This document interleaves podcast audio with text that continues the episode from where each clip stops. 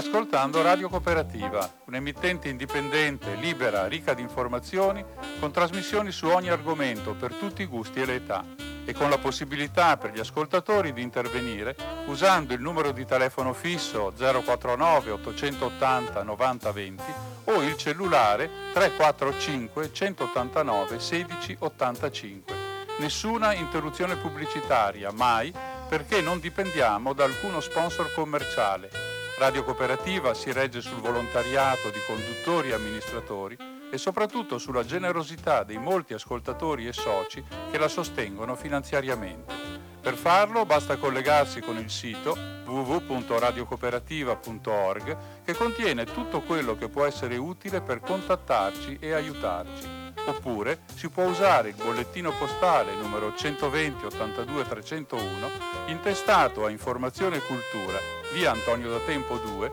35 131 Padova la frequenza principale è 92,7 MHz in modulazione di frequenza. Ti aspettiamo per dirti grazie di cuore e buon ascolto.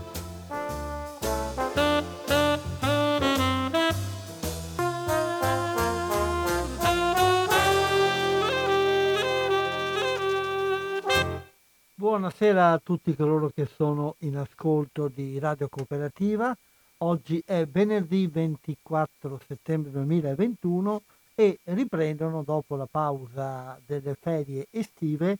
anche le trasmissioni quindicinali di Cinema 2, la rubrica che si occupa di tutto quello che capita nel mondo del cinema e un po' con qualche puntata anche in altri settori del mondo dello spettacolo con un particolare riguardo a quello che capita vicino a noi perché come abbiamo avuto modo di eh, ripetere altre volte e vicino a noi, non soltanto sugli schermi delle sale cinematografiche delle nostre città, dei nostri paesi, ma un po' in tutto il territorio c'è un certo fervore di attività cinematografiche, sia come produzione sia anche come realizzazione di eventi culturali legati al cinema. Ma partiamo con questa nuova stagione della, della trasmissione e come parte sempre generalmente la nuova stagione cinematografica italiana che parte appunto con la ripresa nel mese di settembre e riparte con quello che è uno dei più grandi appuntamenti del mondo cinematografico, della cultura cinematografica, che è la mostra di arte cinematografica di Venezia. L'ho seguita anche quest'anno abbastanza attentamente e quindi dedico questa puntata a uh, un racconto un po' di quello che ho incontrato, di quello che ho visto mh, nelle sale, negli schermi e intorno nei luoghi della mostra del cinema. Eh, avete già avuto molte informazioni dai media, anche Radio Cooperativa, anche Umberto in qualche modo eh, cerca di dare la sua angolatura, la sua impressione, la sua serie di considerazioni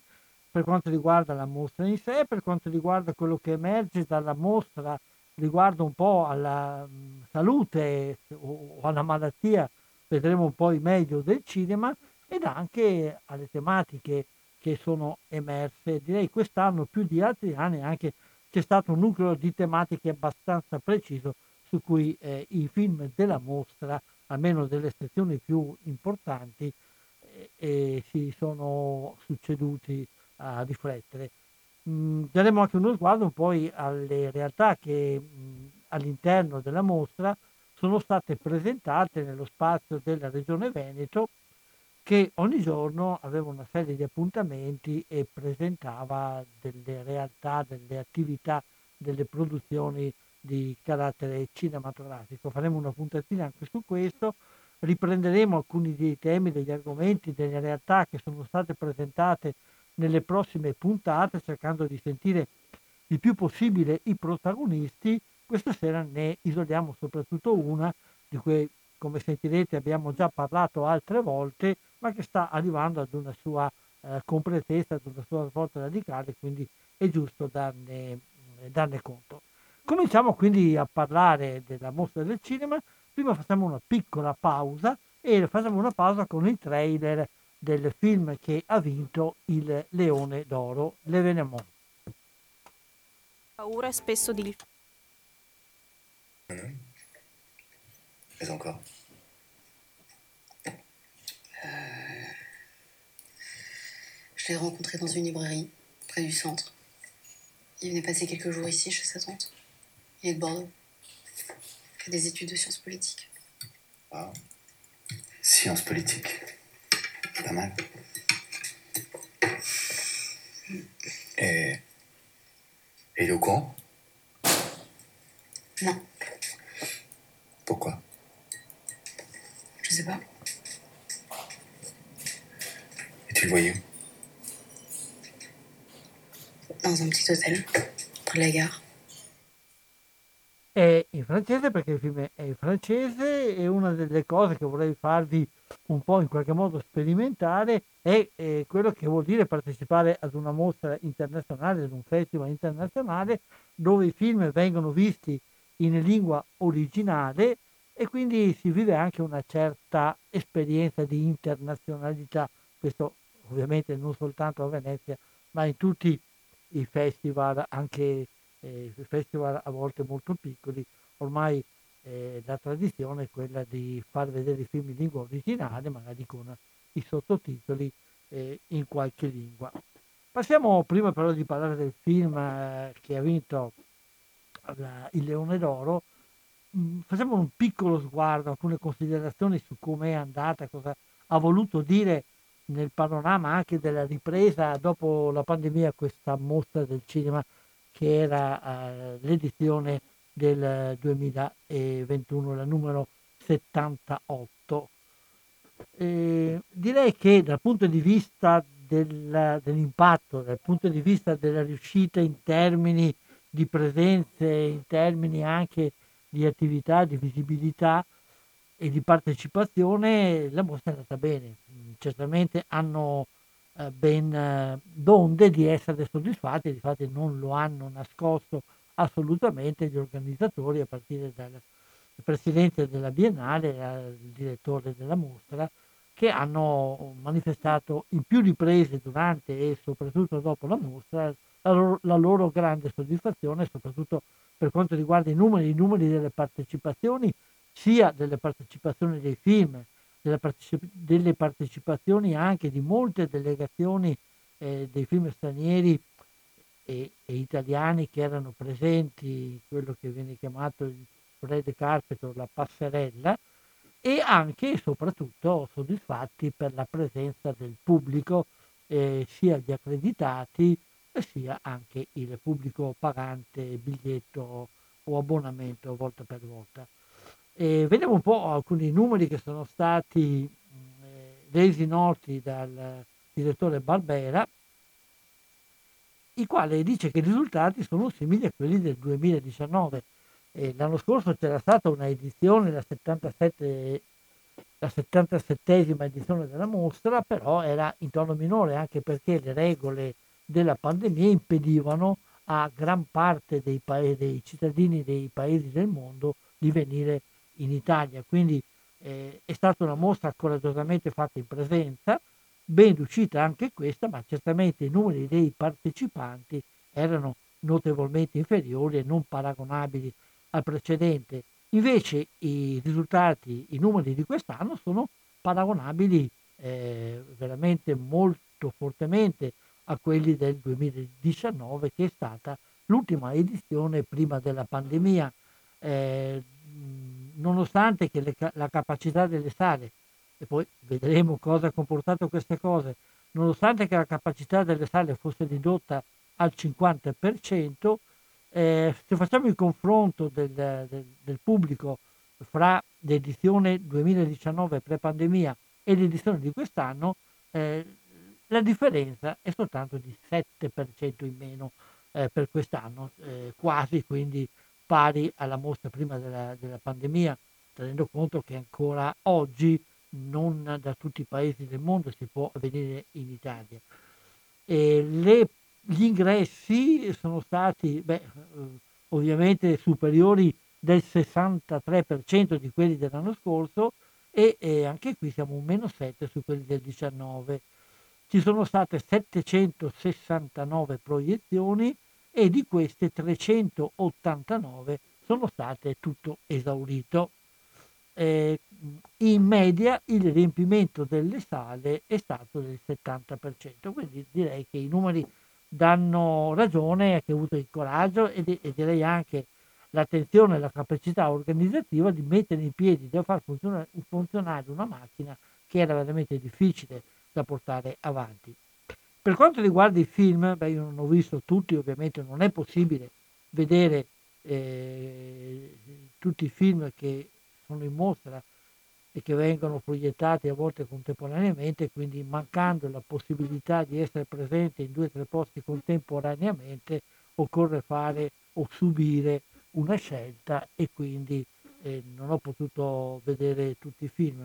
Di quelli che ho veduto e anche di quello che ho potuto sapere di quelli che non ho potuto vedere,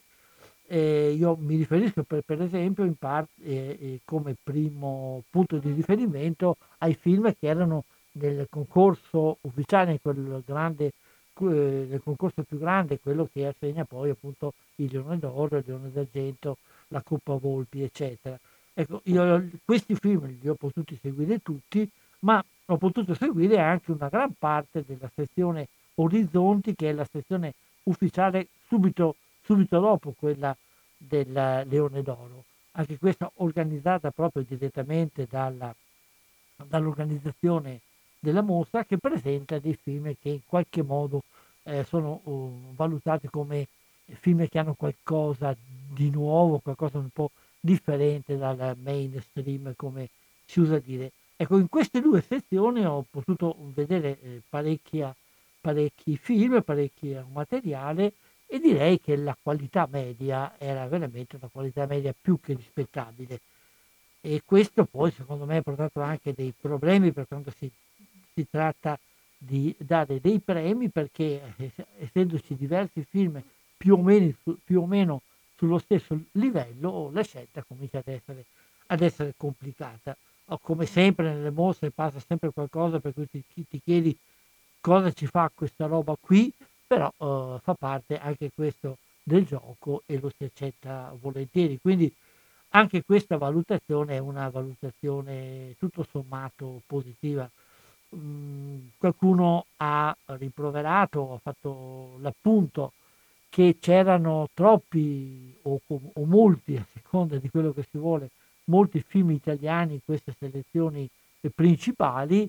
eh, però se voi andate a Cannes vedete che di solito la percentuale di eh, film francesi direi anche, anche molto maggiore. Poi quest'anno bisogna tener conto che era un anno anche particolare, fare arrivare film, soprattutto delegazioni dall'estero, non era sempre così facile e poi il cinema italiano, forse più di altri cinema internazionali, aveva subito un forte, una forte stop, una forte fermata, per cui mh, c'era parecchio materiale, c'erano parecchi film in attesa e quindi il fatto che ci siano stati eh, diversi film italiani nel concorso principale ed in orizzonti non è una cosa direi che debba scandalizzare. Anzi mh, mm, dimostra in certo modo la vitalità del cinema italiano. Per gli appassionati del lato mondano delle mostre, questa mostra un, ha un po' ripreso la tradizione. Ci sono state le sfilate di gala, eh, molto, l'anno scorso praticamente non c'erano, sono venuti attori, produttori, personalità del mondo del cinema e della cultura eh, alcuni dei quali hanno anche dato molto da parlare alle cronache spicciole. Eh, forse l'appunto, che non è un appunto, la, l'amara considerazione è che queste star non sono state visibili dai fan.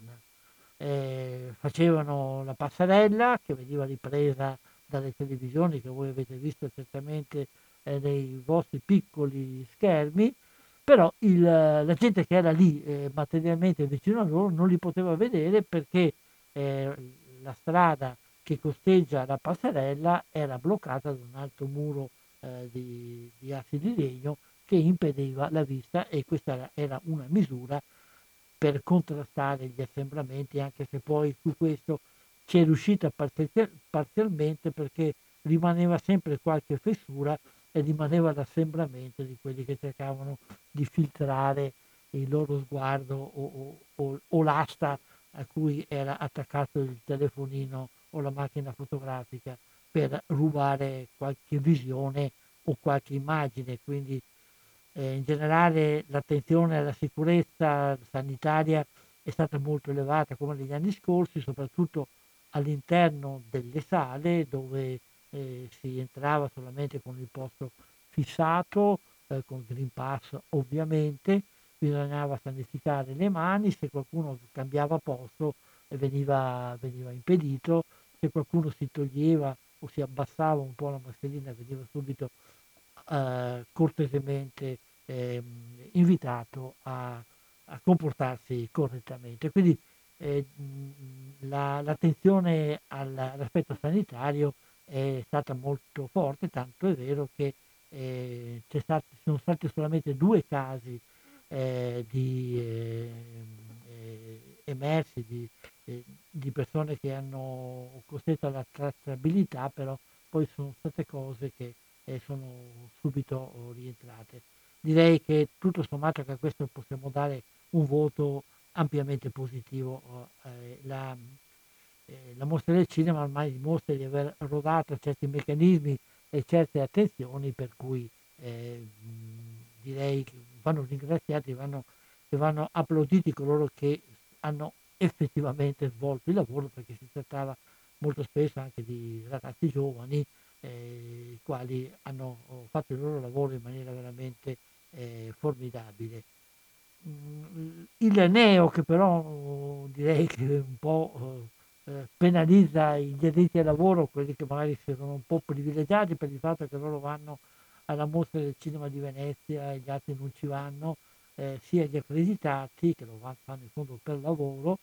e sia i, il pubblico. Ecco, la partecipazione alle, alle proiezioni, come ho accennato anche prima, avveniva attraverso una prenotazione. Sistema di prenotazione che è più o meno quello che era stato messo in funzione l'anno scorso, L'anno scorso aveva funzionato tranne il primo giorno con i soliti, eh, il solito così, eh,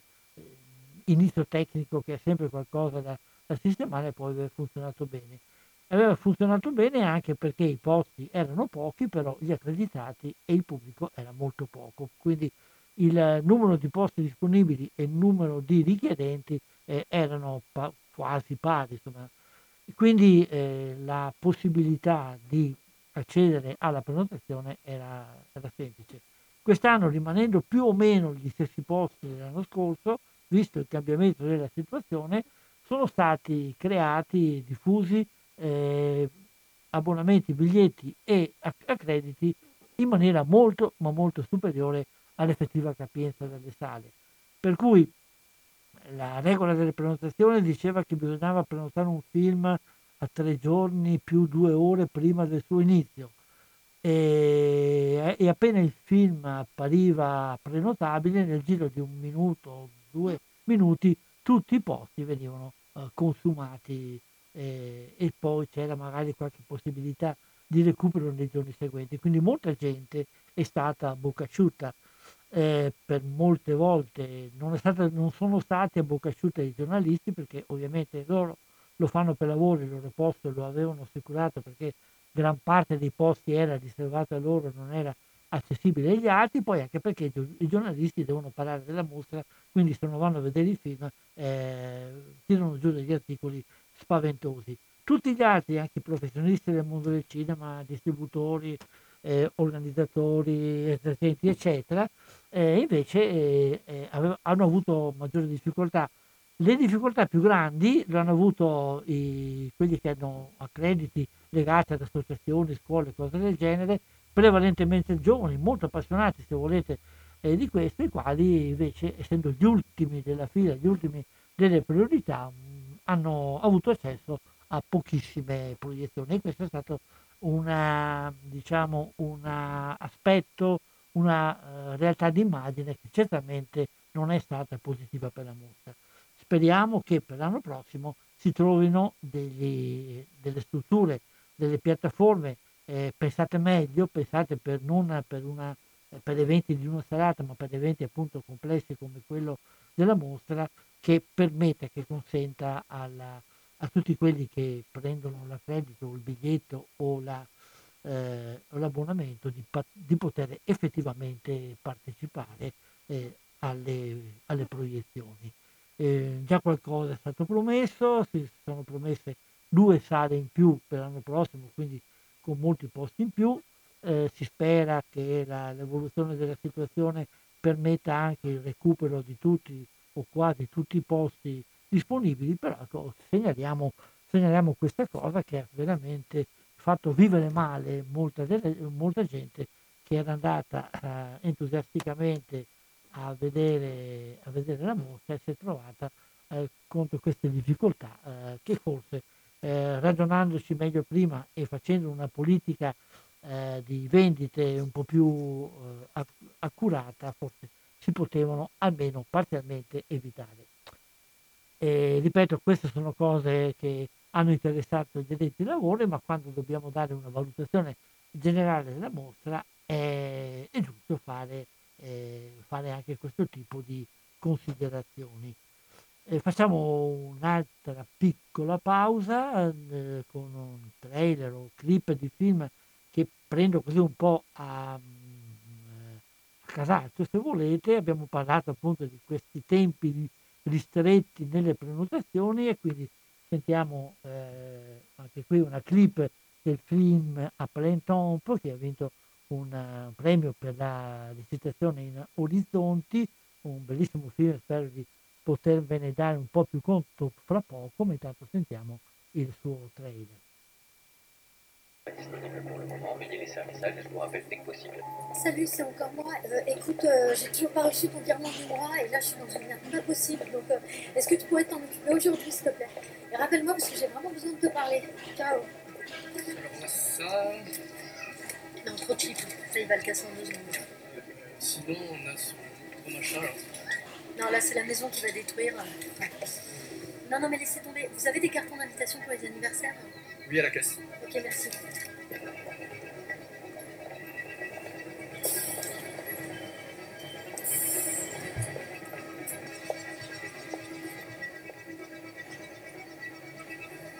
Excusez-moi, euh, vous savez pas où ils vont là, ces cars Non, je suis désolée, il n'y a pas d'info. T'as mangé quoi ce soir? Avrete certamente intuito, non tanto dalle parole, dalla lingua, chi sa il francese sì,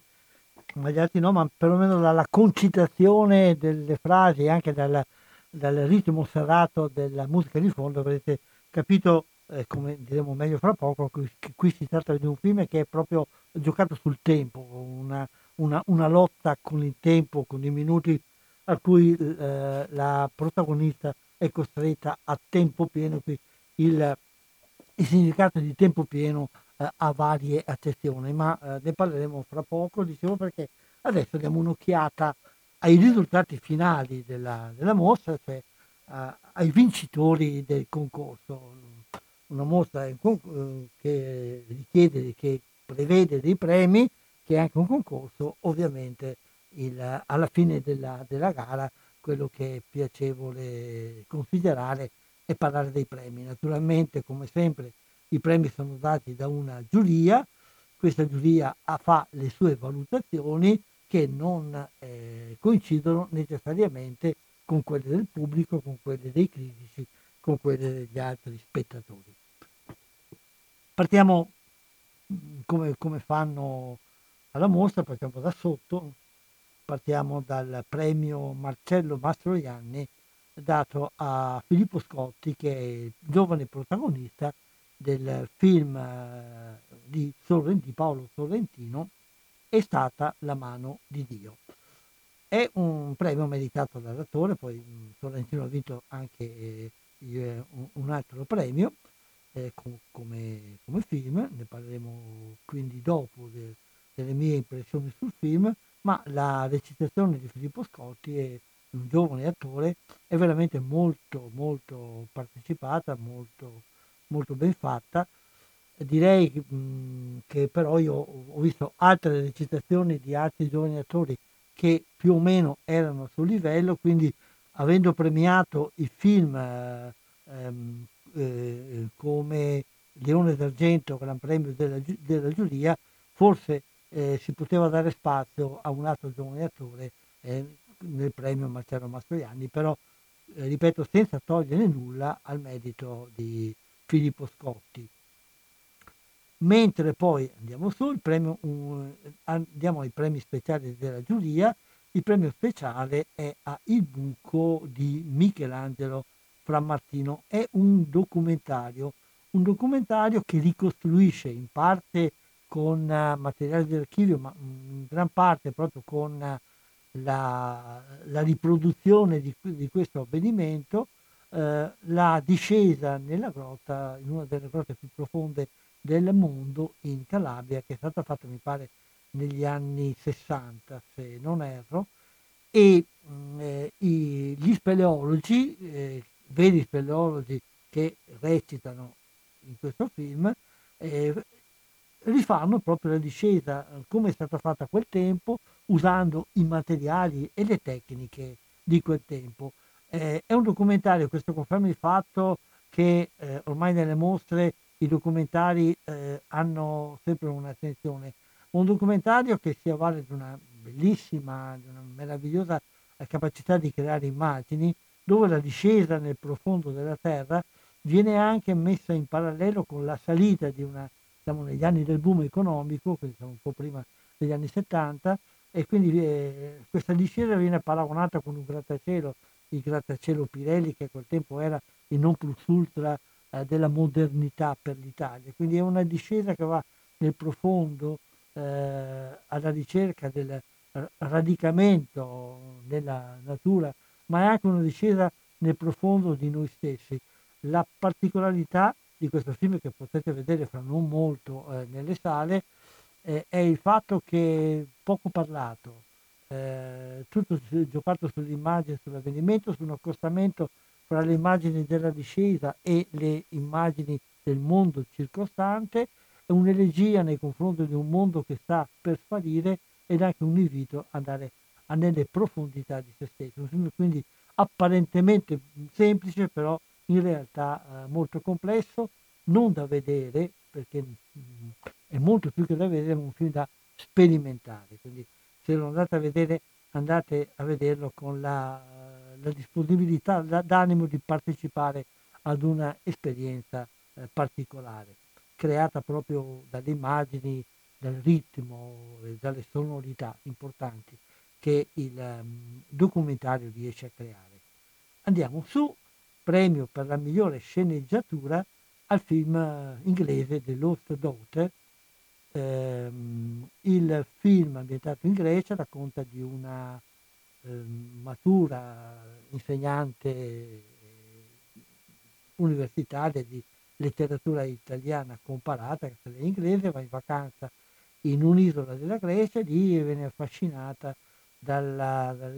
da, una, da, una, famiglia ragazza che vede nella spiaggia attorno a sé e dove vede una mamma con una bambina piccola, una mamma infelice, tesa e questo confronto con la famiglia di adesso la fa tornare indietro alla, al proprio passato, alle scelte difficili che ha dovuto fare fra i figli e se stessa,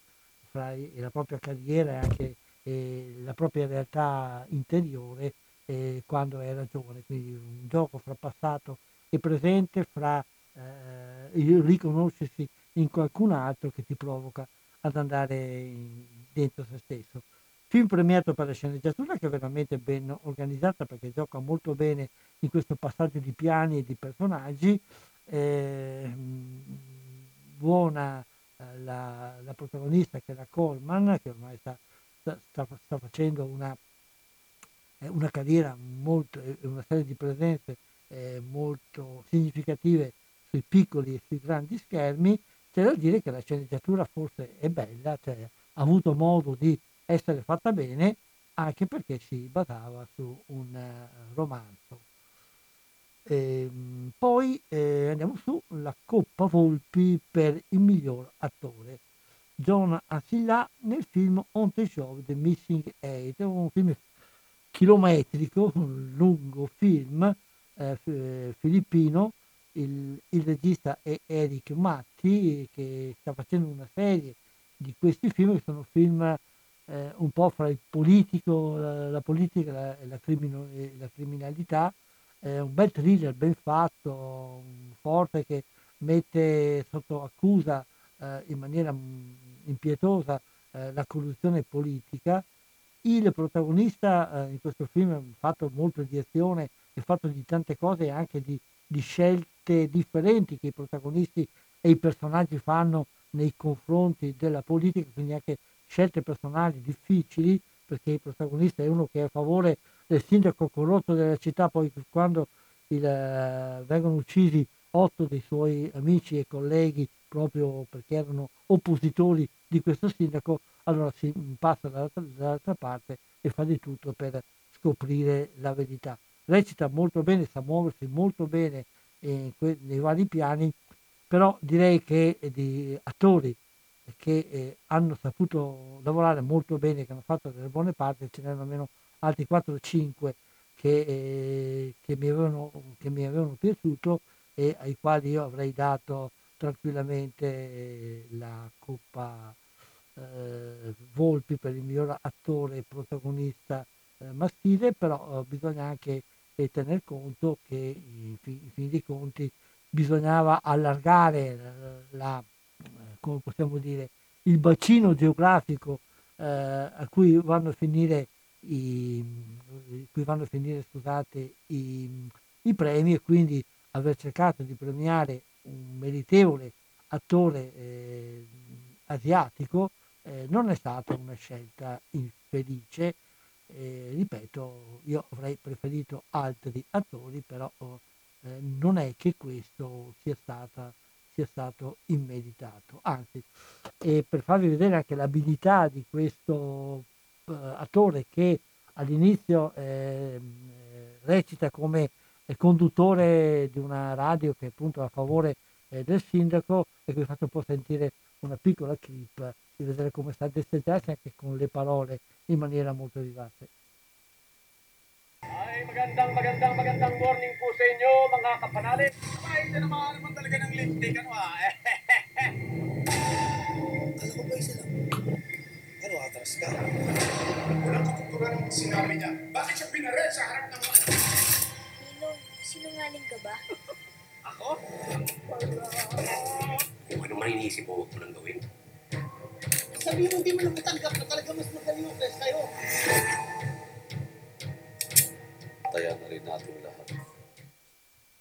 Ecco, ripeto, sempre in lingua originale, anche perché avete potuto sentire, soprattutto nel momento iniziale, il gioco di parole veloce della disc jockey che il protagonista riesce a fare all'inizio. Uh, io non avrei visto male premiati anche altri, come vi dicevo prima, posso anche un po' spezzare qualche lancia, per esempio a favore di Tony Servillo, uh, in, interprete di ben due film, certamente non soltanto quello eh, di eh, Sorrentino di cui eh, parlavo prima, ma eh, soprattutto protagonista al centro del film di Martone, qui dico io, che forse avrebbe meritato un riconoscimento, tanto il film quanto il suo protagonista, senza parlare dei due interpreti di un altro bellissimo film, Competencia Ufficial, eh, Antonio Banderas o Oscar Martinez che avrebbero meditato, però mi pare che Martinez Banderas è già pieno di premi, mentre Martinez a Venezia ha già avuto un premio eh, eh qualche anno fa eh, eh, con un altro film. Quindi eh, va bene, andiamo su, andiamo a vedere la Coppa Volpi per la migliore interpretazione femminile, che qui mi trova assolutamente d'accordo con, con la giuria, che è assegnata a Penelope Cruz, eh, grande interprete del film Madres Paralelas di Pedro Almodovar, che eh, forse non era premiabile col, con il Leone d'Oro perché mh, mi pare che Almodovar l'avrebbe già vinto più di una volta, però certamente erano i migliori film che sono stati presentati a Venezia, un film da vedere, eh, da andare a correre a vedere ad occhi chiusi e senza nessuna, eh, eh, nessun dubbio. Eh, ne parleremo po' più avanti perché adesso scorriamo un attimo l'elenco degli altri premi. Leone d'argento per la migliore regia, The Power of the Dog di Jane Campion, anche questo è un bellissimo film eh, che merita certamente il riconoscimento che ha avuto. Andiamo al Leone d'Argento, Gran Premio della Giuria, è stata La mano di Dio di Paolo Sorrentino, che come abbiamo detto prima si è aggiudicato anche il premio Mastroianni per il miglior attore esordiente. Eh, il film eh, forse era, era, era, il premio più annunciato, appena uscito tutti quanti hanno parlato di premio, di premio, è stato ampiamente candidato anche al Leone d'Oro, un bel film, ben fatto, eh, Sorrentino certamente fa sempre delle cose magnifiche, un film diviso in due parti, una parte iniziale giocata sulla commedia, eh, in una Napoli del tempo in cui Maradona filmava e giocava eh, nella squadra locale e poi una seconda parte più drammatica legata eh, alle vicende del protagonista che poi eh, rileggono molto da vicino le vicende stesse del, del, regista, il quale ha avuto i genitori morti eh, in un incidente nella loro villa eh, di montagna per fuga di gas e lui si è trovato molto giovane ancora da solo, un po' ripercorre la sua, la sua adolescenza. È un bel film, ben fatto, bello, però direi che eh, non aggiunge molto di nuovo, cioè aggiunge alla filmografia di eh, Sorrentino eh, quei toni della commedia che di solito non sono suoi.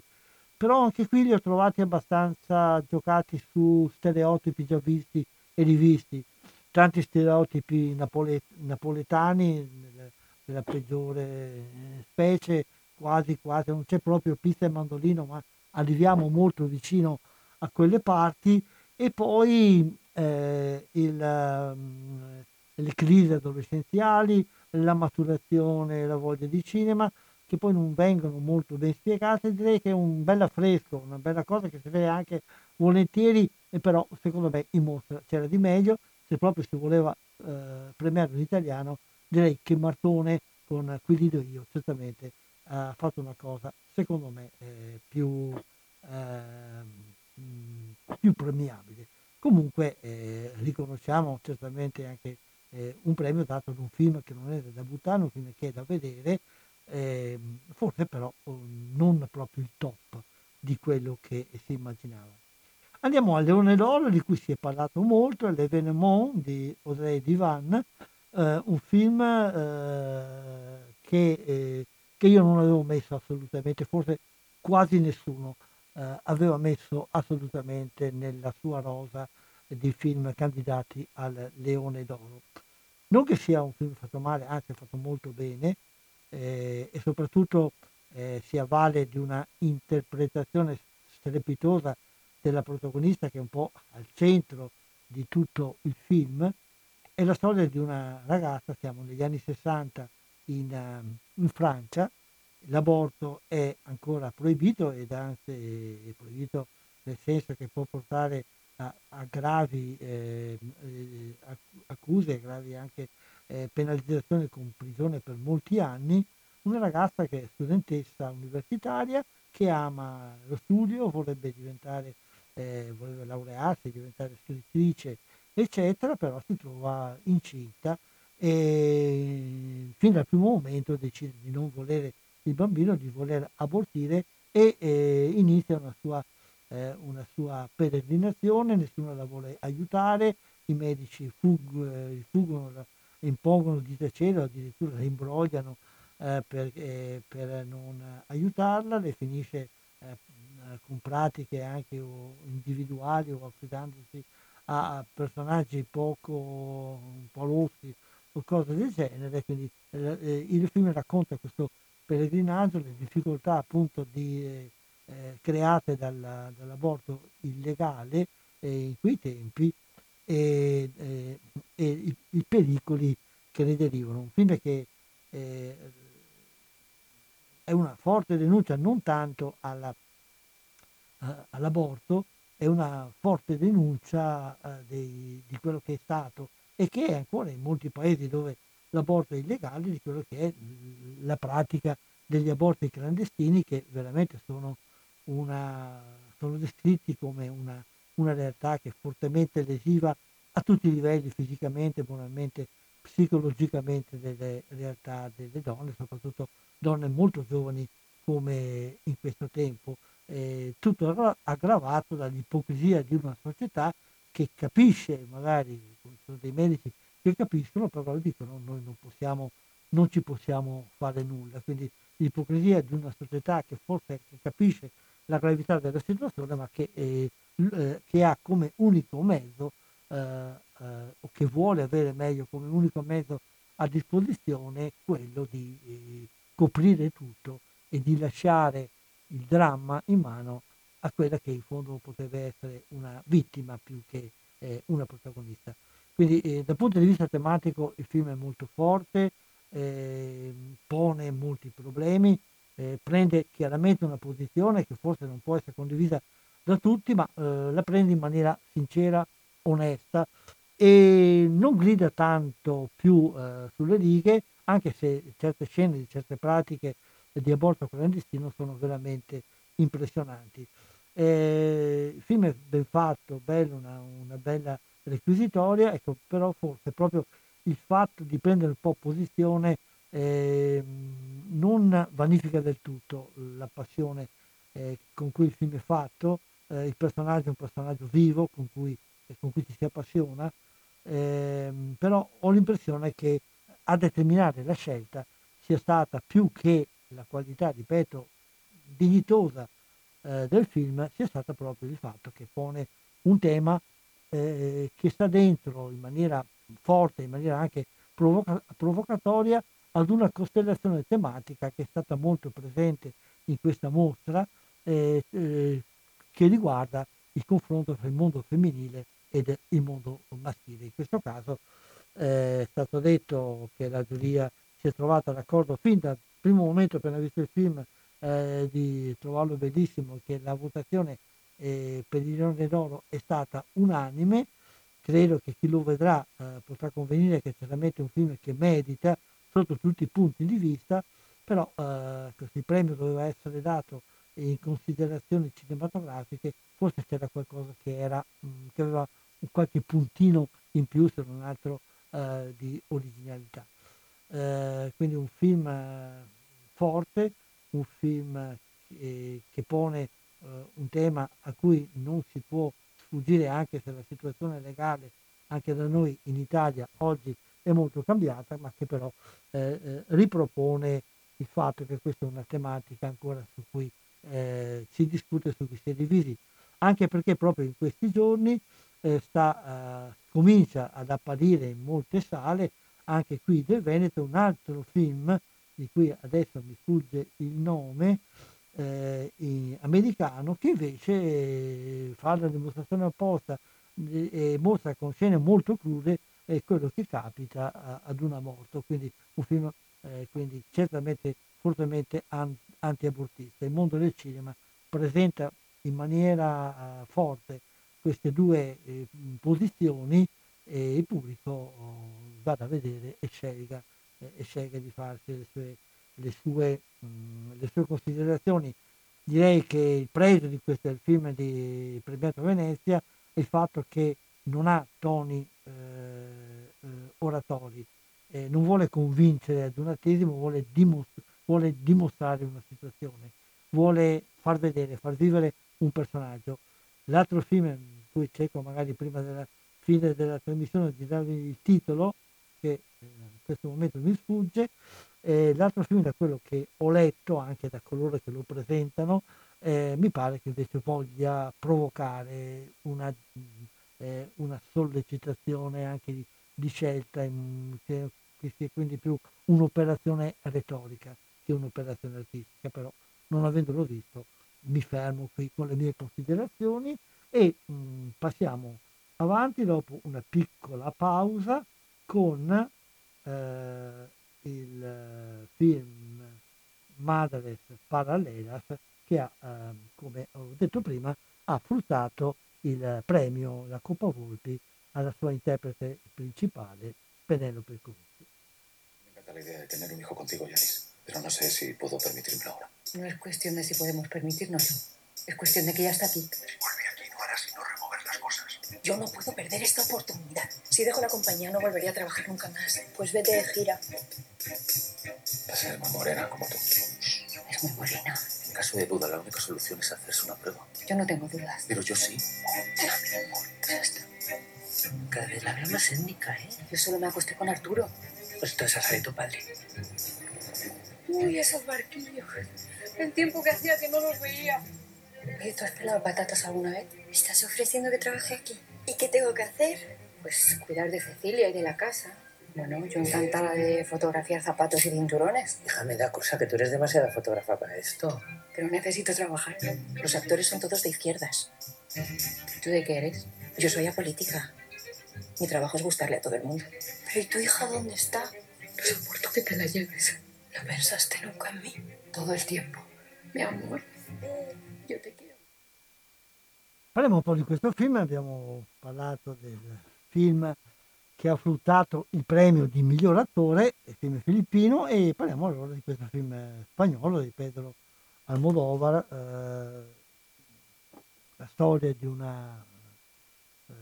donna, una trentina d'anni, che è fotografa, che viene a contatto con un um, antropologo criminale per una ricerca storica che sta facendo ed è importante anche nell'economia del film perché si tratta di recuperare, di ritrovare i resti di alcuni, eh, alcuni partigiani, se volete, eh, uccisi dalla, durante la guerra civile eh, da, da, dai,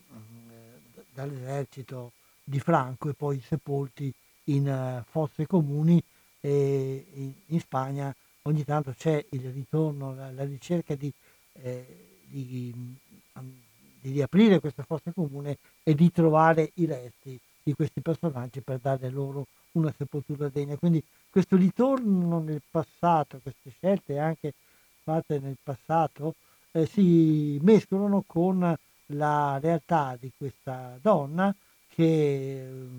con, intreccia con questo personaggio che avvicina per questi motivi una relazione, eh, nasce una bambina, lui naturalmente si defila perché è, è sposato, quindi il,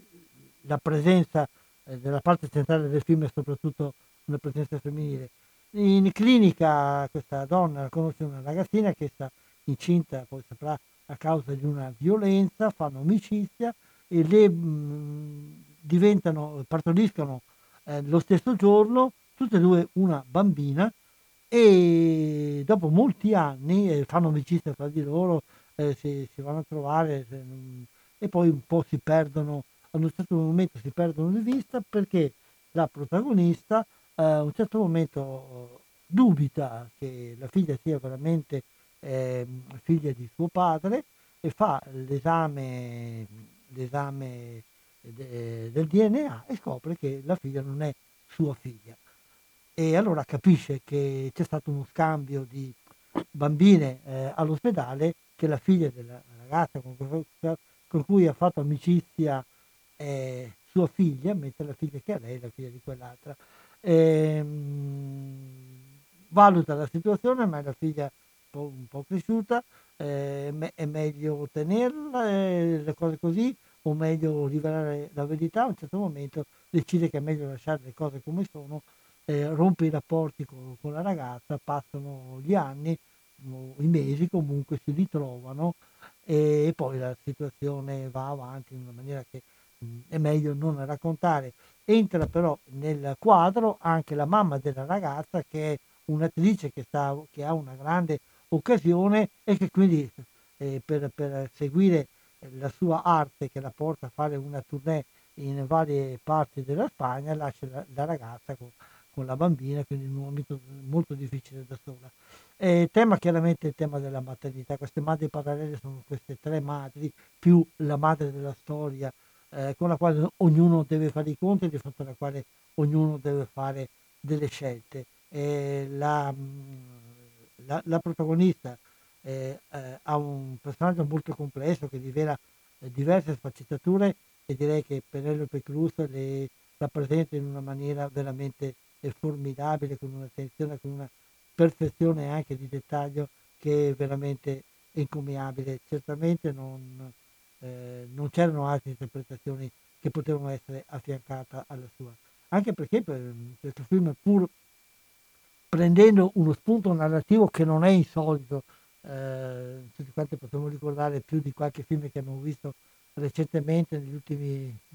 nell'ultimo decennio, almeno dove il gioco principale era quello dello scambio dei bambini, poi tra l'altro è una, eh, una, una cosa, un luogo comune che risale ancora alla tragedia e alla commedia antica e quindi non è per niente nuovo, eh, però qui è trattato in maniera, in maniera, molto forte, molto delicata, molto approfondita e eh, appunto la scelta fra eh, essere, essere, madre, eh, cosa vuol dire essere madre, chi è veramente la madre, cosa comporta per una donna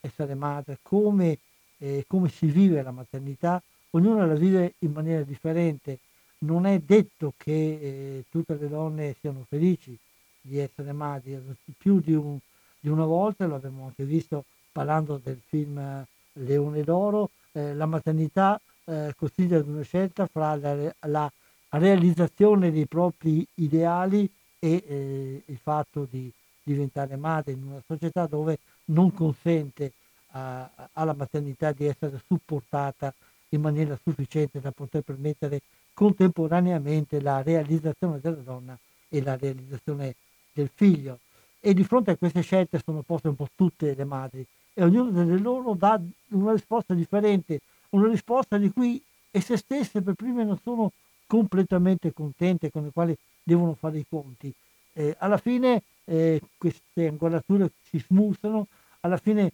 queste scelte, che a volte sono anche delle scelte, come vedrete, anticonformiste, arrivano ad una capacità di stare assieme, di, di sostenersi, di eh,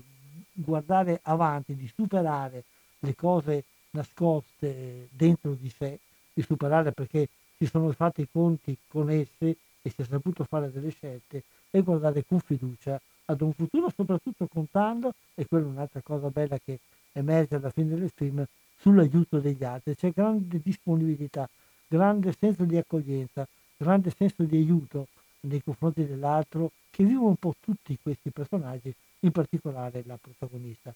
E certamente il film uscirà in Italia, adesso vediamo un attimo se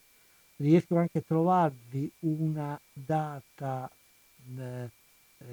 di uscita perché di alcuni, eh, beh, alcuni film visti a Venezia sono già nelle sale, forse più di qualcuno di voi ne ha visto più di uno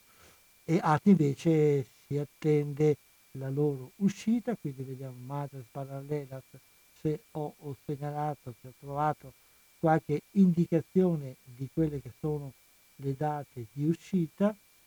Eh, sì, esce il 28 di ottobre, quindi eh, se non avete altro da fare preparatevi a, ad, una, a, ad, una, bella visione. Andiamo a, a vedere, continuiamo a, parlare un po' dei film che hanno, eh, che hanno vinto, quindi ho parlato della Coppa Volpi, adesso andiamo ai premi della giuria. Andiamo sul film di Jane Campion, eh, The Power of the Dog, il, il titolo sembra un po' strano, è tratto da un brano della Bibbia che viene citato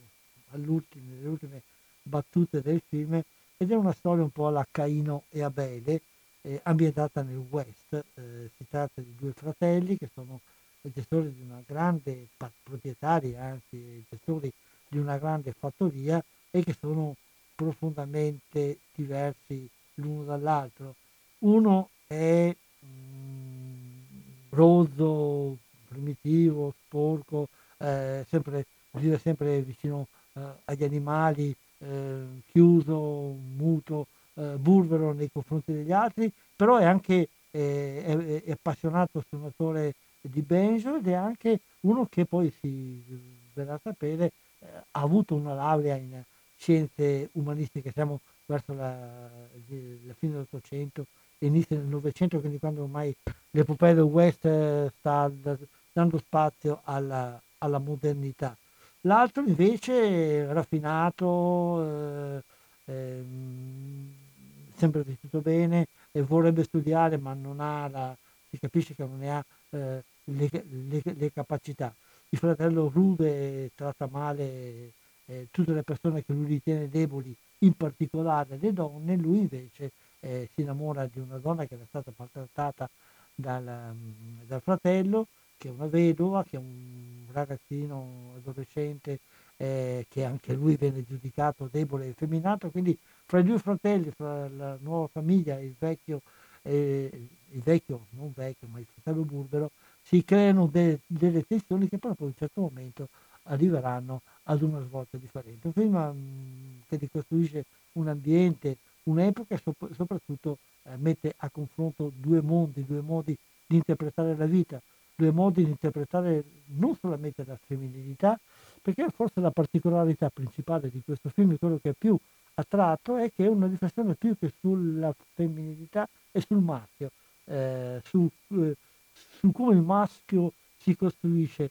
come cerca e magari molto spesso non riesce a tener fede a quell'immagine eh, di superiorità, di supremazia, di forza, di virilità e di virilità, scusate, che il maschio dovrebbe avere. Ed è il dramma del personaggio burbero, diciamo di cattivo, tra virgolette, che poi cattivo come vedrete non è, è proprio tutto questo nel suo essere incapace di essere quello che dovrebbe essere, ma anche l'altro fratello che non corrisponde completamente ai canoni della virilità mascolina eh, eh, che sarebbe eh, imposta dalla società. Un film eh, che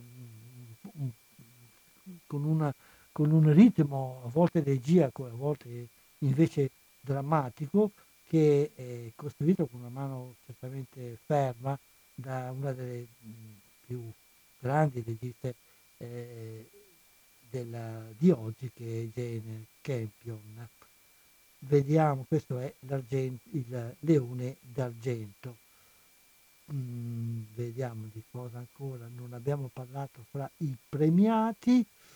Eh, il, um, il, film, ma direi mi pare che i premiati li abbiamo, li abbiamo già tutti presi in considerazione. Eh, Leone d'argento, la colpe. Va bene, passiamo adesso ad alcuni film di un altro premio, quello di, della sezione Orizzonti, dove si sono viste delle cose belle che meritano di essere, eh, di essere ricordate. E soprattutto eh, eh questo A Plein Temps di cui vi ho già fatto sentire una clip a tempo pieno, è un film che eh, dovrebbe anche questo oh, arrivare in Italia, anche qui andiamo a vedere se riusciamo a trovare il, ehm, delle indicazioni, se ci sono già uh, sul quando potrà arrivare in Italia, no, per ora non ci sono. Eh, è la storia di una donna eh, che, che, lavora come eh, capo servizio eh, in, un, in un grande hotel a 5 stelle e deve, e deve coordinare il lavoro eh, delle persone che puliscono le camere e, e poi il capo di quella squadra che eh, però de- deve, deve mh, sottostare a, a, a, rigidi orari eh, perché naturalmente le camere vanno fatte in modo che quando arriva il cliente danaroso e molto, molto puntuale possa trovare tutto quanto messo perfettamente. E siamo a Parigi e lei vive da sola, eh, separata, divorziata, vive con, con, con una figlia eh, piccola che deve portare a scuola, quindi la, la sua giornata è, è, regolata con tempi, con ritmi proprio eh, da cardiopalma perché deve, portare, deve stare in tempo, portare la bimba a scuola, eh, prendere la metropolitana perché abita un po' fuori città perché eh, vuole dare alla, alla, piccola un ambiente eh, più sereno, eh, andare in centro, trovare posto di lavoro, poi lo stesso, la stessa velocità, lo stesso ritmo implacabile lo, lo deve avere anche quando ritorna. Purtroppo però il film si svolge in due stagionate durante le quali viene dichiarato un grande sciopero di tutti i mezzi pubblici e raggiungere il centro diventa una odissea. E per cui eh, lei è costretta a, cercare di percamenarsi, trovare passaggi, cercare, cercare autobus sostitutivi se, se ci sono, tornare tardi. Nel contempo lei anche, ha la possibilità di, and- di, andare ad un colloquio di lavoro eh, in una grande multinazionale dove potrebbe essere assunta per eh, fare eh, quella che la sua preparazione eh, che è nel campo della gestione del personale eh, e, de- e della, e de- anzi delle statistiche pot- potrebbe essere fatta in maniera anche molto, molto soddisfacente per lei anche con un compenso economico molto migliore. E però eh, per farlo deve abbandonare l'orario di lavoro, trovare qualcuno che la sostituisca, trovare poi mezzi per ritornare. Insomma, è una, un film proprio giocato sulla, eh, sulla difficoltà ecco, eh, della donna comune, potrebbe essere anche l'uomo comune, che deve, che deve combinare, e per le donne questo è particolarmente difficile, la cura familiare, in questo caso la cura della figlia, con, eh, la, la propria, eh, con il proprio lavoro e anche con la ricerca di trovare, di dare spazio alle proprie aspirazioni eh, lavorative. E il film che proprio si, si svolge con questo ritmo angosciante, gioca tutto sull'interpretazione, anche questa veramente strepitosa, eh, della protagonista che è stata meditatamente premiata proprio per la sua interpretazione. E, mh, vediamo ancora altre cose, sempre ad Orizzonti, eh, cosa abbiamo avuto ancora come premi. Eh, molti dei film premiati non li ho visti e quindi non posso darvi il mio parere. Eh, un altro film molto bello, anche questo siamo di nuovo sul, sul tema della maternità, però visto in maniera completamente differente, è Cenzorca, 107 madri. Eh, Almodovar ne aveva tre, mh, quindi abbiamo addirittura 107. Queste 107 madri sono 107 detenute di un penitenziario femminile dove eh, sono recluse delle donne che stanno per partorire o hanno appena partorite e, e sono già state condannate, condannate spesso per crimini molto gravi, molto spesso per l'omicidio del loro compagno eh, e quindi eh, un po' sperano che eh, la maternità conceda loro di poter uscire in, eh, in libertà vigilata finché possono seguire il figlio, se invece non ottengono dal tribunale la possibilità di questo, eh, devono lasciare il figlio in adozione e loro rimanere in prigione a continuare eh, la, loro, la loro pena. Il film è girato come se fosse un documentario, non è un documentario perché è tutto ricostruito, però è girato come se fosse una tecnica del documentario che alterna momenti di vita all'interno della prigione, il rapporto fra le donne fra di loro, il rapporto fra le madri i bambini e i loro figli, il rapporto con il personale eh, della prigione, tutte queste cose vengono alternate da interrogatori fra il, la direzione del carcere e la donna eh, al quale che deve rispondere di una serie di, di domande. Quindi eh, pur non essendo un documentario, è costruito come se lo fosse ed ha alle spalle lunghe settimane di eh, convivenza della troupe cinematografica, del regista, degli sceneggiatori e eh, delle attrici principali, eh, una lunga permanenza una, proprio nel, nel, carcere di cui si racconta la storia, per cui eh, tutto quello che viene raccontato è frutto di, di cose viste, di esperienza diretta è un film molto interessante, eh, 107 madri, la traduzione eh, di questo film ucraino. Eh, non so se arriverà in Italia, io spero di sì, eh, perché è un film che merita eh, di essere visto. Anche qui il, eh, il tema della maternità che viene visto da una angolatura tutta particolare. E mi accorgo però che parlando di questi premi il tempo sta passando, allora prima di parlare di altri film, ehm, passiamo a quella che era la terza parte di questa trasmissione e eh, prima di passarci eh, diamo un'occhiata, eh, facciamo meglio una piccola pausa attraverso proprio una clip di questo film di cui ho appena parlato. Вы что, это модно, это хит сезона. Я вам сейчас покажу. Зарплата маленькая, надо было так покрасим. Ну а что, знаете, сколько он стоит? А ну гляньте-ка. Ух ты. м, Красиво. О, тихо, тихо. Я сейчас еще убью. М?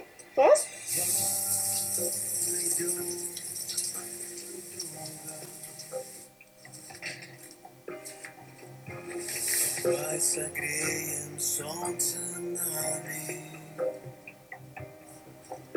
Давай найдем друг друга.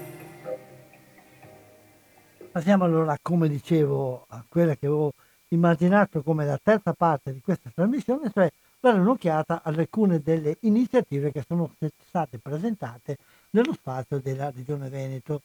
Eh, vi renderò conto man mano nel- durante quest'anno di varie cose, perché alcune sono solo part- eh, in, in fieri, altre sono, sono appena partite, altre sono finite.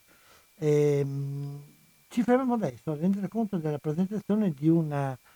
ehm, di un progetto del- fatto dall'Università di Padova assieme ad altre realtà di cui ci parlerà meglio la persona che parlerà fra poco ed è il progetto Urban Histories Reloaded che consiste nella creazione di un videogame, di un videogioco che eh, ha come scopo quello di eh, scoprire ed approfondire la conoscenza di un quartiere della città di Padova, come prototipo appunto di una, eh, di una possibilità di eh, arrivare alla conoscenza eh, di, una- di un territorio attraverso non soltanto il cinema, ma attraverso anche il videogioco, il videogame che ormai è stato riconosciuto a tutti i livelli, anche a livello legislativo, come qualcosa che fa parte della realtà della produzione, mh, diciamo, non cinematografica, ma eh, audiovisiva. Ce ne parla eh, di questo progetto, di questo vi- videogioco, ci parla la professoressa Fara Polato dell'Università di Padova.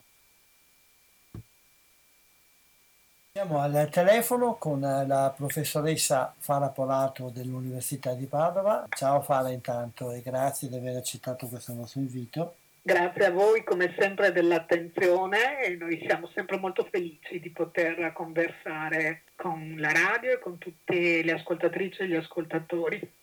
Con la professoressa torniamo a parlare di un progetto di cui abbiamo già parlato altre volte, ma che sta maturando sempre di più e che sta aumentando anche le sue possibilità. Si tratta del progetto compreso nel titolo Urban Histories Reloaded, ma lascio meglio spiegare a te di cosa si tratta. Sì, allora eh, recuperiamo alcune conversazioni precedenti. Questo è un progetto per uh, un prototipo di videogioco open access per raccontare storie di città. In particolare abbiamo cominciato dalla nostra città, Padova, e da un quartiere, quartiere 5, conosciuto come armistizio palestro, ma insomma senza confini troppo rigidi. Quindi questo prototipo di videogioco ha preso il via proprio dalle narrazioni, eh, dalle documentazioni, da quelle che noi chiamiamo le tracce che le storie delle persone, la storia, la grande storia in generale ha lasciato su questo territorio. Il progetto è un progetto che è stato promosso da uno spin-off universitario, Impact SRL, in collaborazione con il Dipartimento dei Beni Culturali dell'Università di Padova dove lavoro e eh, con il supporto operativo come partner dell'associazione IVPRO, che è un'associazione, si chiama Italian Video Game Program, proprio per la promozione della cultura del videogioco, che è sicuramente intrattenimento, ma anche uno strumento molto importante per valorizzare i territori. Questo progetto è stato reso possibile nel quadro delle attività promosse dal MIBACT e da SIAE, in particolare il progetto che titola Per chi crea e che prevede delle residenze artistiche originariamente sui territori, poi come sappiamo il Covid ci ha messo lo zampino e quindi l'abbiamo riformulata a distanza, ma sempre con l'attenzione puntata verso il nostro territorio di Padova. Questo per ricordare il quadro da cui è partito il progetto, che come dicevo punta sulla narrazione, la narrazione dei territori questa narrazione è sempre multipla, no? è sempre plurale e quindi il videogioco ci sembrava proprio un, lo strumento più adeguato visto insomma la grande diffusione di questa forma di espressione, di intrattenimento, per raccogliere e rilanciare, di qua il termine reloaded, no? qualcosa che può sempre essere ricaricato, le narrazioni dei territori come una storia infinita, per usare il termine di un'opera famosa. Noi ci siamo già occupati di alcuni passaggi di questo progetto che è stato presentato anche ufficialmente qualche giorno fa nello spazio regione della mostra del cinema di Venezia e che ha raggiunto ormai una sua maturità. Sì, ora eh, come ricordavi Umberto il videogioco, eh, ma più in generale il progetto è stato presentato il 6 settembre allo spazio Regione Veneto eh, all'interno delle attività promosse da Regione Veneto e da Veneto Film Commission eh, proprio durante l'ultima edizione della Mostra Internazionale d'Arte Cinematografica di Venezia. E eh, abbiamo avuto modo, come dicevi tu, di parlare del progetto insieme anche degli sviluppi, sviluppi che ci sono stati, che ci hanno resi molto felici, in primo luogo la collaborazione attiva con il comune di Padova e in particolare con eh, Lab Ufficio Progetto Giovani, come si chiama oggi, che ci ha affiancati nella raccolta delle narrazioni e che è molto interessato proprio anche per la propria destinazione a questa configurazione del videogioco. Infatti parte delle nostre attività è stata ospitata anche all'interno del Festival FEMO, no? Festival dell'espressione multimediale, l'ultima edizione che si è tenuta ad aprile del 2021. Durante questo festival abbiamo lanciato una Game Developer Session che ha ulteriormente ampliato i livelli del gioco, quindi ha introdotto nuove storie, nuove narrazioni, ma anche nuovi punti di vista. Quindi abbiamo implementato quella che è stato l'esito della residenza iniziale. E poi l'altro elemento di sviluppo è eh, l'attenzione che ci è stata rivolta da Jacob, che è una cooperativa sociale che sta lavorando per un progetto nel quadro dell'Erasmus Plus, quindi una rete europea per progetti di integrazione tramite lo sport. Tra le varie storie raccontate dal nostro videogioco c'è anche la storia che coinvolge il campetto da calcio del quartiere che è frequentato dalle giovani e dai giovani del quartiere e in particolare dall'associazione Quadrato Meticcio che eh, appunto ci ha fatto dono delle sue storie, della sua esperienza e anche insomma dei, dei suoi progetti per il futuro. Eh, quindi mh, questa attenzione sia sul territorio, ma con questo sguardo, insomma, auspichiamo, il progetto non è ancora giunto a chiusura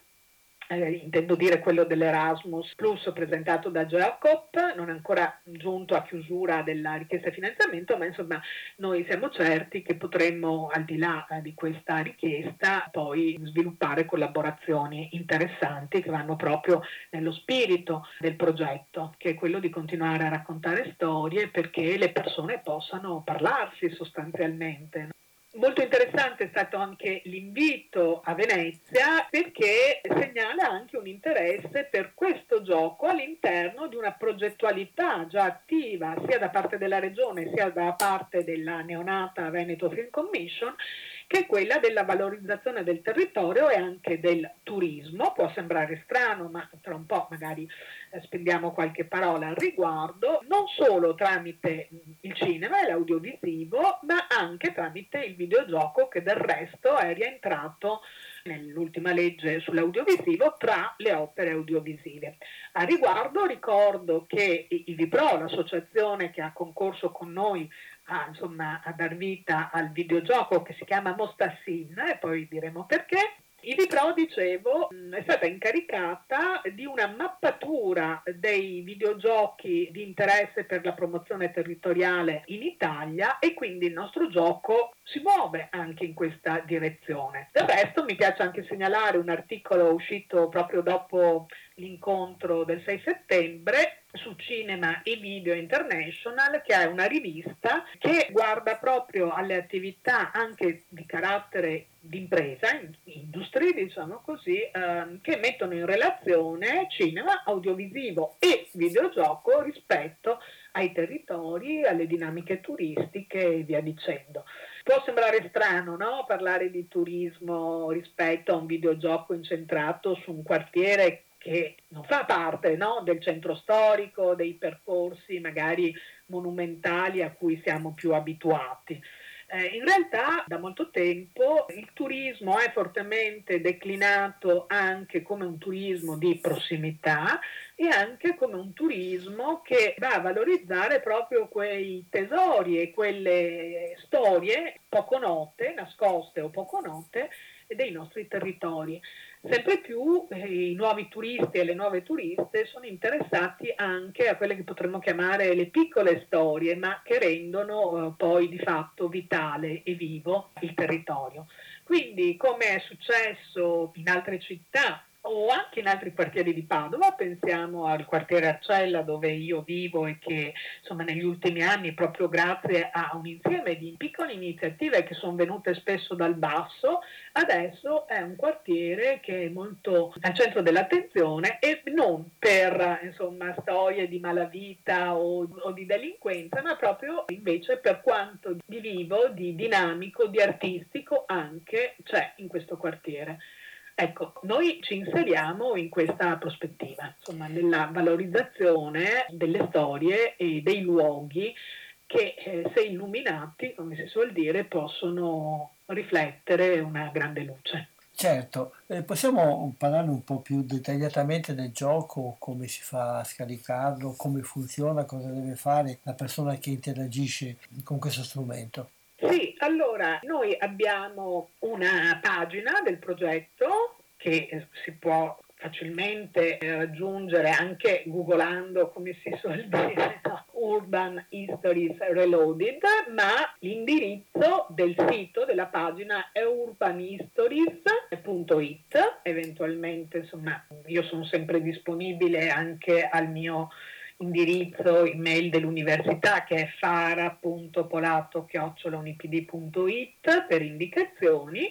e all'interno di questa pagina si possono trovare i link per scaricare sia il videogioco eh, anche con una versione giocabile da PC, questa è stata un'implementazione che abbiamo fatto in, recentemente,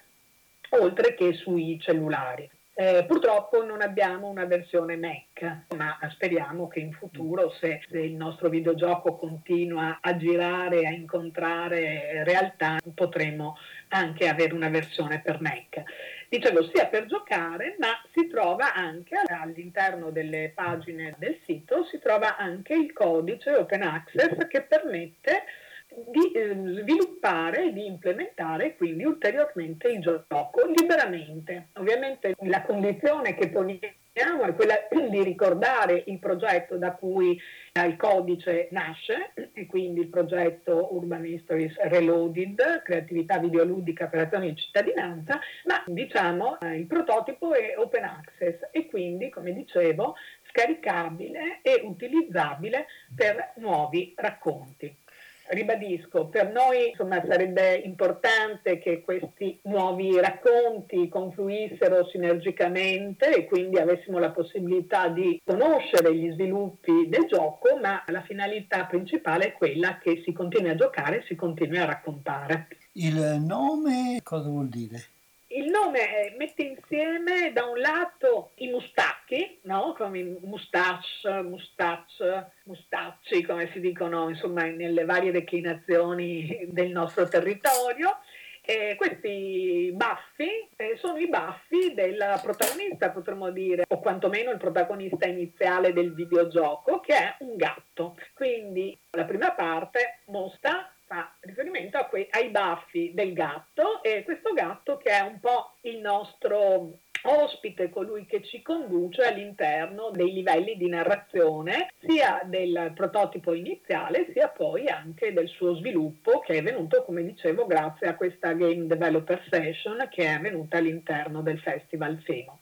Mentre la seconda parte, scritto scene, leggibile anche come Sina, l'inglese, no? Mustasin, Mustascene, ma ognuno insomma lo può leggere come vuole, fa riferimento invece proprio ai livelli narrativi che sono le varie storie di cui il gioco per il momento si compone, ma appunto che noi auspichiamo andranno ad aumentare mano a mano che qualcuno raccoglierà il testimone. Noi abbiamo l'intenzione di promuovere questo gioco anche nelle scuole e anche di segnalare, di mettere a disposizione le persone che hanno partecipato al progetto, quindi sia gli autori under 35 della residenza che si è tenuta nella, nell'autunno del 2020, che hanno creato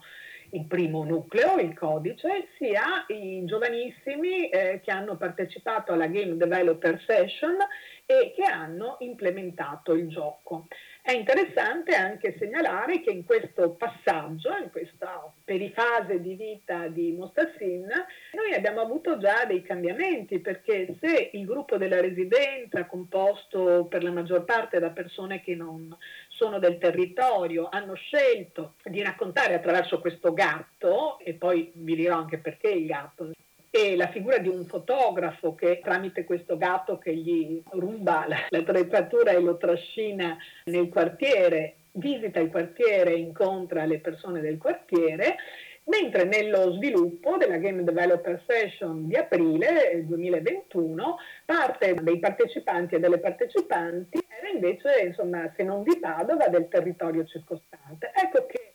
quindi il punto di narrazione è cambiato eh, e è diventato un punto di narrazione interno anche attraverso dei personaggi, delle personagge, si direbbe con un termine che è invalso, che fanno riferimento a figure reali, figure di persone che sono attive nel, nel quartiere o, o, di artiste, la figura femminile è la figura di un artista, di una pittrice, che ci parla sia dei tanti artisti che hanno attraversato nel passato il quartiere, del presente, ma che insomma è anche, come dire,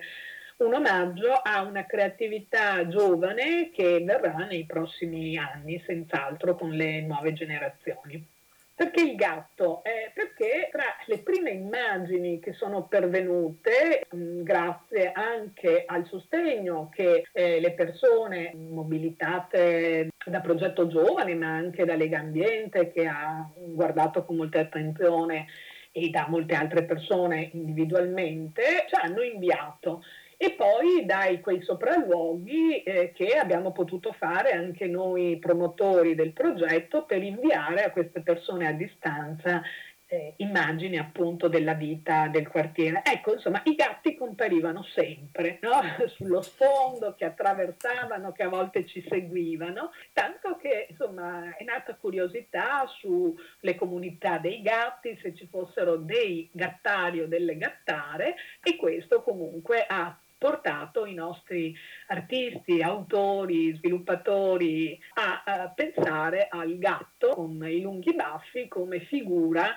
che appunto potesse introdurci al quartiere penso che abbiamo dato una, una, serie di informazioni, anche e soprattutto pratiche, perché sollecitiamo le persone che ci ascoltano di metterci mano a questo gioco, di provarlo, scaricarlo. Sì, anche di darci feedback e quindi, come dicevo, contattandomi alla mia mail all'università, e invitiamo anche ad andare a vedere la pagina Facebook, oltre alla pagina del sito, che è sempre Urban Histories Reloaded. Mettendo questo termine Facebook eh, verrete trasportati nella nostra pagina perché così avrete modo di seguire anche tutto il percorso che ci ha portati ad oggi e, e in cui potrete trovare anche un video molto breve che insomma racconta il percorso e mostra alcune scene, alcune situazioni che poi ritroverete nella, nel videogioco quando andrete, come speriamo, a scaricarlo e a giocarlo. Oltre a questo, chiaramente aspettiamo anche nuovi sviluppatori, designer, artist che possano continuare a raccontare le storie e a far crescere il nostro gioco. Allora passiamo la parola ai nostri ascoltatori sperando che eh, si mettano in questo cammino. Grazie di tutto quanto e risentirci alla prossima occasione. Eh, grazie a voi e resto in attesa di nuove storie e anche di nuovi livelli del gioco. Perfetto, grazie. Ritorniamo in studio qui a Data Cooperativa il 24 settembre 2021. Abbiamo ancora pochi minuti per questa eh, puntata di Cinema 2, quindi chiudiamo sempre rimanendo a Venezia, la Borsa del Cinema, questa volta sezione eh, Le giornate degli autori, eh, all'interno delle quali è stato presentato un film che parla di, di Venezia, l'ultimo film del regista padovano Andrea Segre dal titolo Welcome Venice, ehm, un film che è una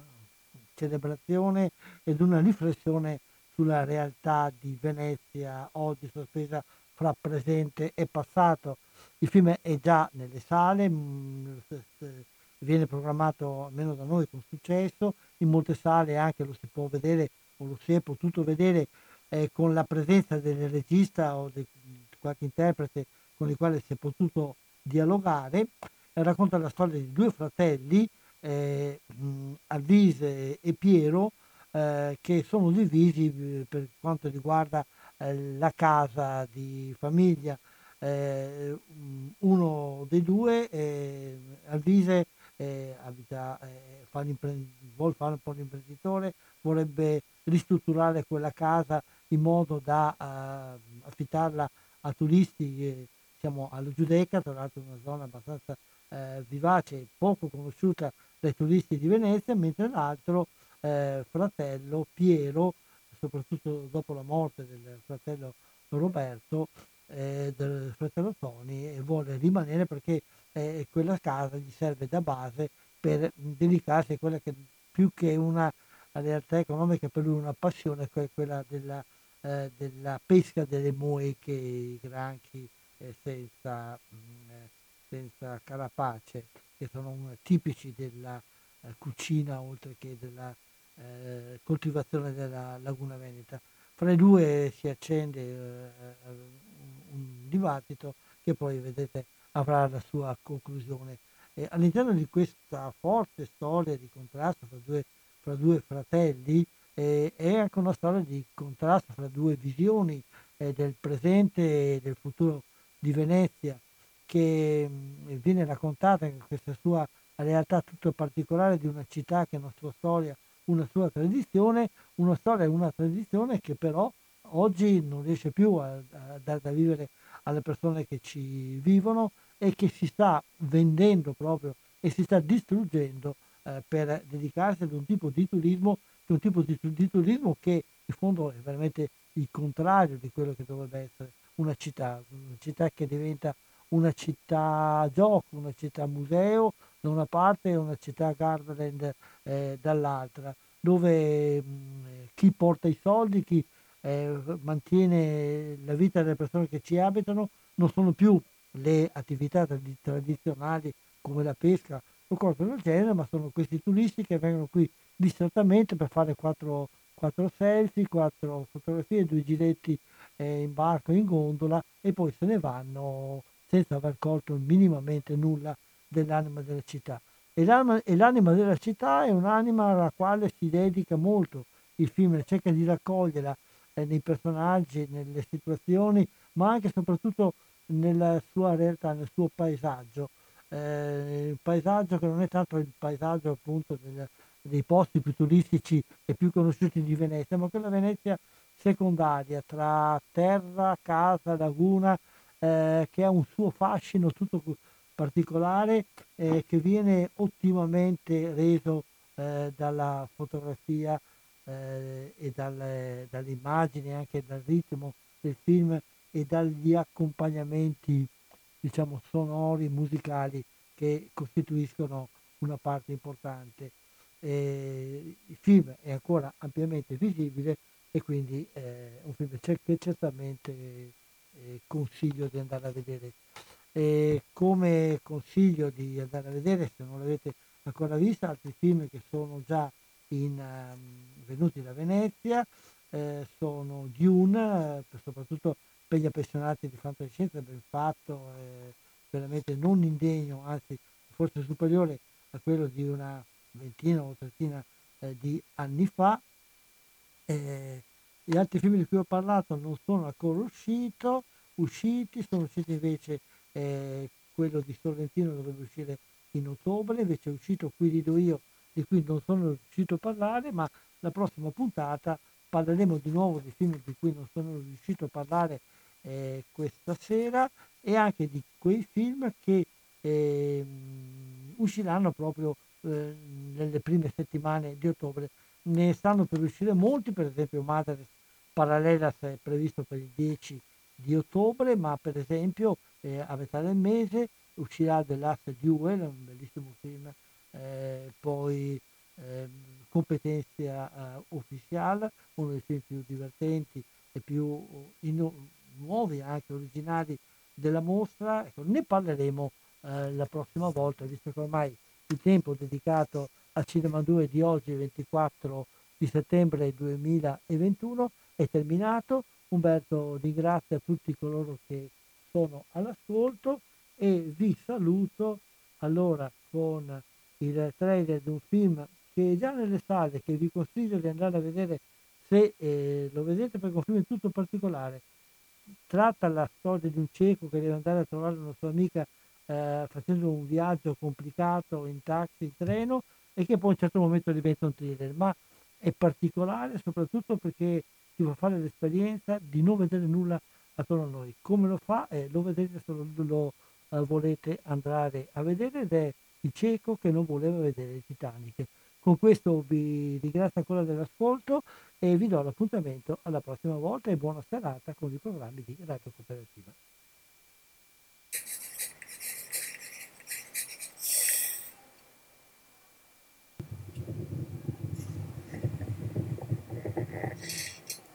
Huomenta. Kello on 9.00. Ottakaa relaksantit. Mä voisin kaataa Aston Martinilla tai rakastella Chewbaccaa Millennium Falconessa, mutta mä vaan juoksentelen paikasta A paikkaa. Onko sä päässyt jo liikkeelle? Moro, tulilla täällä kolistelen. Ehditäänköhän me näkee ennen kuin jompikumpi meistä kuolee. Mulla on suunnitelma. Mä tuun sun luo. Sä tosissaan? Mä en oo koskaan ollut näin tosissaan.